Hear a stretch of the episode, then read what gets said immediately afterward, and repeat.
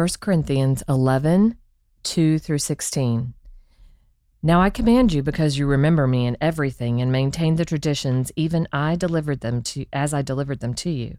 But I want you to understand that the head of every man is Christ. The head of a wife is her husband, and the head of Christ is God. Every man who prays or prophesies with his head covered dishonors his head. But every wife who prays or prophesies with her head uncovered dishonors her he- head, since it is the same as if her head were shaven. For if a wife will not cover her head, then she should cut her hair short. But since it is disgraceful for a wife to cut off her hair or shave her head, let her cover her head. For a man ought not to cover his head, since he is the image and glory of God, but woman is the glory of man. For man was not made from woman, but woman from man. Neither was man created for woman, but woman for man. That is why a wife ought to have a symbol of authority on her head, because of the angels. Nevertheless, in the Lord, woman is not in, independent of man, not, not man of woman. For as woman was made from man, so man is now born of woman, and all things are from God. Judge for yourselves. Is it proper for a wife to pray to God with her head uncovered? Does not nature itself teach you that if a man wears long hair, it is a disgrace for him? But if a woman has long hair, it is her glory? For her hair is given to her for a covering. If anyone is inclined to be contentious, we have no such practice, nor do the churches of God. This is the word of the Lord. Thanks be to God. Jennifer, your head covering looks lovely Yeah, today. thank you. As does yours, Will. Let's Uh, talk yes, about yes. let's talk about this this covering you're wearing. There we go. Yes, my my Tino Supply Company head covering. Shout out Martin Shipman and Blake Ferguson. Hey, Um, no, but um, this is this is a hot potato Man, in I the know. world that we live in, and um, you know, I I think uh, verse uh ten. That is why a woman ought to have a symbol of authority on her head because of the angels. right. Like, Like, it- are we ever gonna know what that is I all know. about? I, I have am no like, yeah, idea. like Paul. yeah, It sounds so matter of fact. right. Yeah, because obvi- it's obvious. right. like okay, Right, Um, uh-huh. So this is a challenging passage. It is. It's a controversial passage. yes. It's what a lot of uh, ex-evangelicals, deconstructionists, atheists, um, you know, this is sort of like the John three sixteen of like hating Christianity, Mhm. and so Mm, mm, yeah. um, here we are. but as we were just saying before and praying before recording this, yes. all of God's word is God's word. It's not like raw material for us to have to ex like excavate the raw material and manufacture something good. But Right. like God's heart is in his word. That's right. And when we look into his word, we see his heart. And we know that he is gentle and lowly, that he's holy and great and loving and kind. So we can approach this with confidence where we lack clarity. yep. and so let's talk about it. Yeah. First Corinthians 11 head coverings. What uh you know there's there's a lot of cultural language here that we do not carry with us into reading Right. it Right. that the original ob- audience would have had. However, like you don't want to steer too far into that because you know a, a lot of people who are kind of discarding like orthodox beliefs in Christianity right. will amount a lot of scripture to oh that was he was just saying The culture of the the culture Yeah. and so help us understand Jennifer you're a woman I've never seen you wear head covering on Right. Sundays Right. but you you read scripture so like what's yeah, exactly. Well, um, I think w- you know, as we've been talking about all of these uh, scenarios that Paul is speaking into, it is kind of interesting to note that he goes from life of the church in the world, like telling them how to like conduct themselves in the world, to now this section um, in the passages following shift to life of the church in the church. Mhm. So it's very much focused on worship yep and how to behave in worship, how to conduct yourself in worship. And so I think that's a great place to start that can really give us something to hold on to and that like ask a question, who and what are we drawing attention to in worship? Hmm.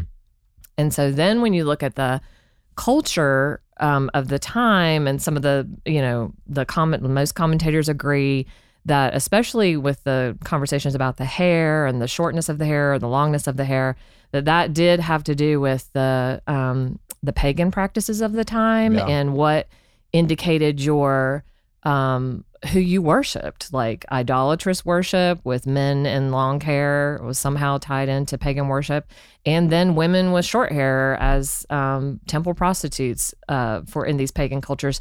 So there's something in the culture that speaks to, but it definitely speaks to worship.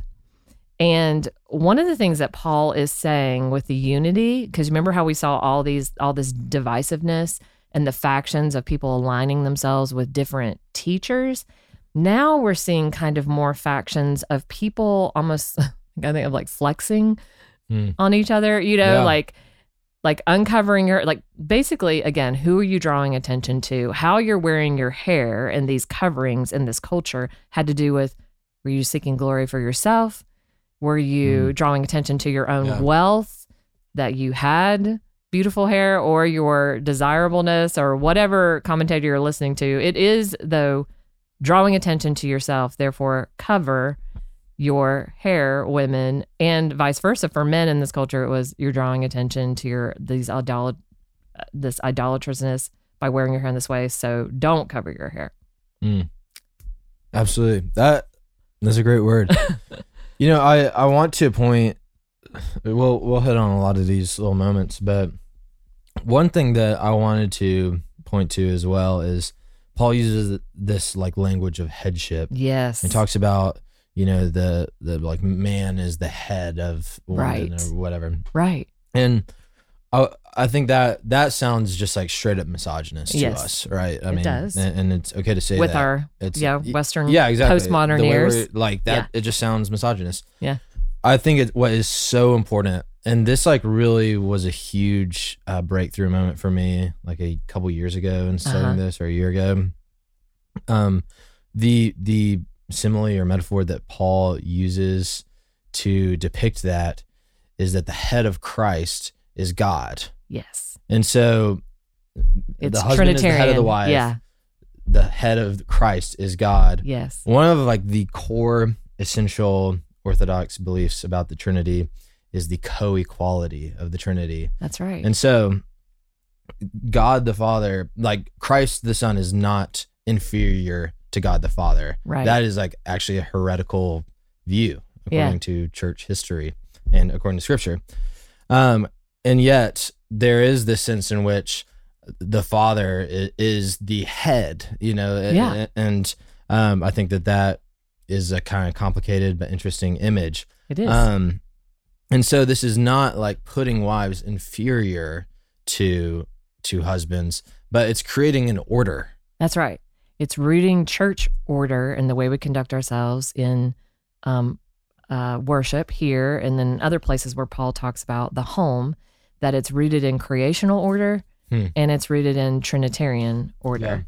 Yeah. And that there's got to be something beautiful and life giving in that. Mm. So here he talks about the, you know, let's talk about the Trinitarian order, like you were talking about.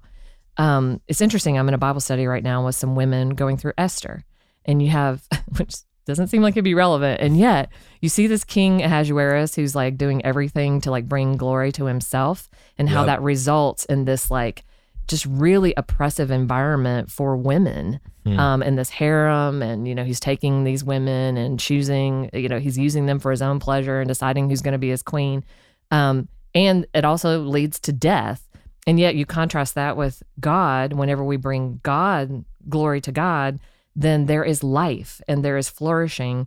And so i think some of this is also like again paul being so doubled down on you are not to bring glory to yourself and your own ideas about how you know how equality and value work. Look to god and his order. And so to your point about headship i love um michael reeves actually in his book delighting in the trinity he uh, has this great passage that talks about what headship is and he says the father is or the father's love is primary the father is the loving head in other words the shape of the father son relationship the headship begins a gracious cascade like a waterfall of love as the father is Wow. the lover and the head of the son so the son goes out to be the lover and the head of the church. As the Father has loved me, so have I loved you, says Yeah. the Son in John 15 9. So, anyway, when you get that picture of headship, that it is this Hmm. beautiful cascade Yeah. of love that actually, like, I think about this, like, being loved and secure in my relationship with Matt, like experiencing his love poured out on me is so empowering. Like I go Mm. out into the world in strength, like Yeah. complete security, even just in that little human example. And it's the same thing with the Father's love for the Son and the Son's love for the church. And then the church, we are so loved and so secure in our um, place in this cascade of love that we go out into the Lord, into the world, pouring out the love of the Father and the Son on the people and calling them into this beautiful Mm-hmm. um, order. Mm-hmm. I mean, it, it's glorious. and the thing is, that's so whenever you honor this or, order, people thrive. Anytime you try to upend this and explain it, and, and whatever, you know, there is a way that seems good to a man Mm-hmm. and a woman, Yeah. which is like, let's grasp for power. Let's like flip the thing. Let's all be equal in the way that we think of equality instead of the way God thinks of equality. Like, yes, Mhm. you're and the thing is even in this passage paul um paul uh references this in that there's actually equal instruction to men in this passage as to women like a lot of times i think when people talk about it they talk about it like oh this is just paul bossing women around again i mean there's actually Yeah. equal instruction to men That's a, And- that's a good note. yeah and he talks about the man who prays and prophesies and then he goes like and the woman who prophes- prays and prophesies there's equality in this church Yeah. for partici- full congregational participation in worship Mm-hmm. that is shows us that there's equality between men and women and there's an interdependence between men and women and it when it's when we conduct ourselves in an orderly way in Yeah. worship then God gets the glory and we flourish. Yeah, and you know, I think like the world right now is such a testament to what you're saying. The the idea that following God's structure and his order, his design brings flourishing and Mhm. abandoning it brings destruction.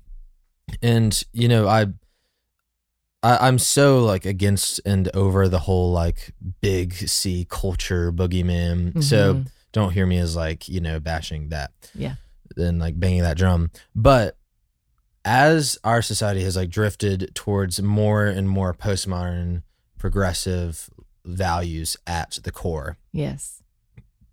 you, if it is true that like that is you know we should like cast off all restraint and live into that then we should be happier and happier you know like there's there's never been more uh there's never been more liberty for you to like self actualize self actualize Right. and you know self determine everything about yourself Exactly. and yet like For men, women, and children, honestly. Like Oh, even uh, children now in this no like it is like pouring down the cracks of society Right, Like, it- exactly. and yet we're more depressed we're more angry we're more anxious we're more addicted uh we're more lonely yes. like it, I- it we are to We're me, more violent. like the earth testifies like Right. the earth is groaning yes. and, and we are just like pushing further and further off god's design yes. and, and things are getting worse and and it's like sad like i'm not saying this with some like huh i told you so like it's sad like every time i've turned on the news in the past couple weeks there's been a Mhm. shooting Right. somewhere right.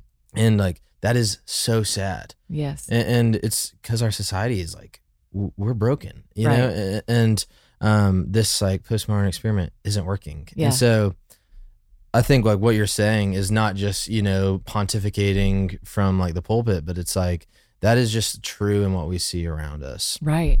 and um you know i, I think one uh note that i wanted to pull in on the head covering thing that was really helpful for me as well was from uh, the book Misreading Scripture Through Western Oh Eyes. yeah.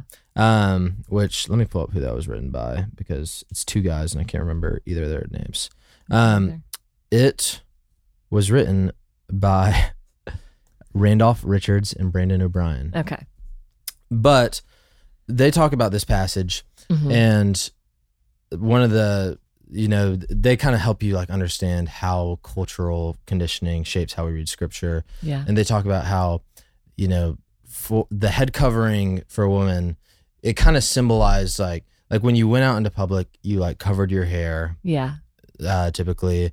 And then when you were like in the privacy of your own home, when you were in a kind of closed off setting away from people, you would uncover your hair. Uh-huh. And so these women like meeting in churches, uncovering their hair, basically like Paul, it, it feeds into this critique that he's been building throughout the letter, which is that they've basically turned the church into this social club. Yeah. Country club. Yeah, it's a country club. Yep. Who's who? Are you a Apollos guy Yeah. or a Paul guy? right. It's not this like this open outpost mission of God, No. you know, place where everyone is just like exactly. open to the world. Like it's like this closed off little niche of society. Yeah. And so I think we can read this also as like a critique uh, of that country club Christianity and, not living on mission for the kingdom. So, Anna, That's do, right. did you have any and thoughts? think, no? I think it, just thinking again about how I conduct myself in worship, how, um, you know, I mean, this really goes to the heart of modesty. And we often think that's like, you know, a physical modesty Yeah. that we're talking about.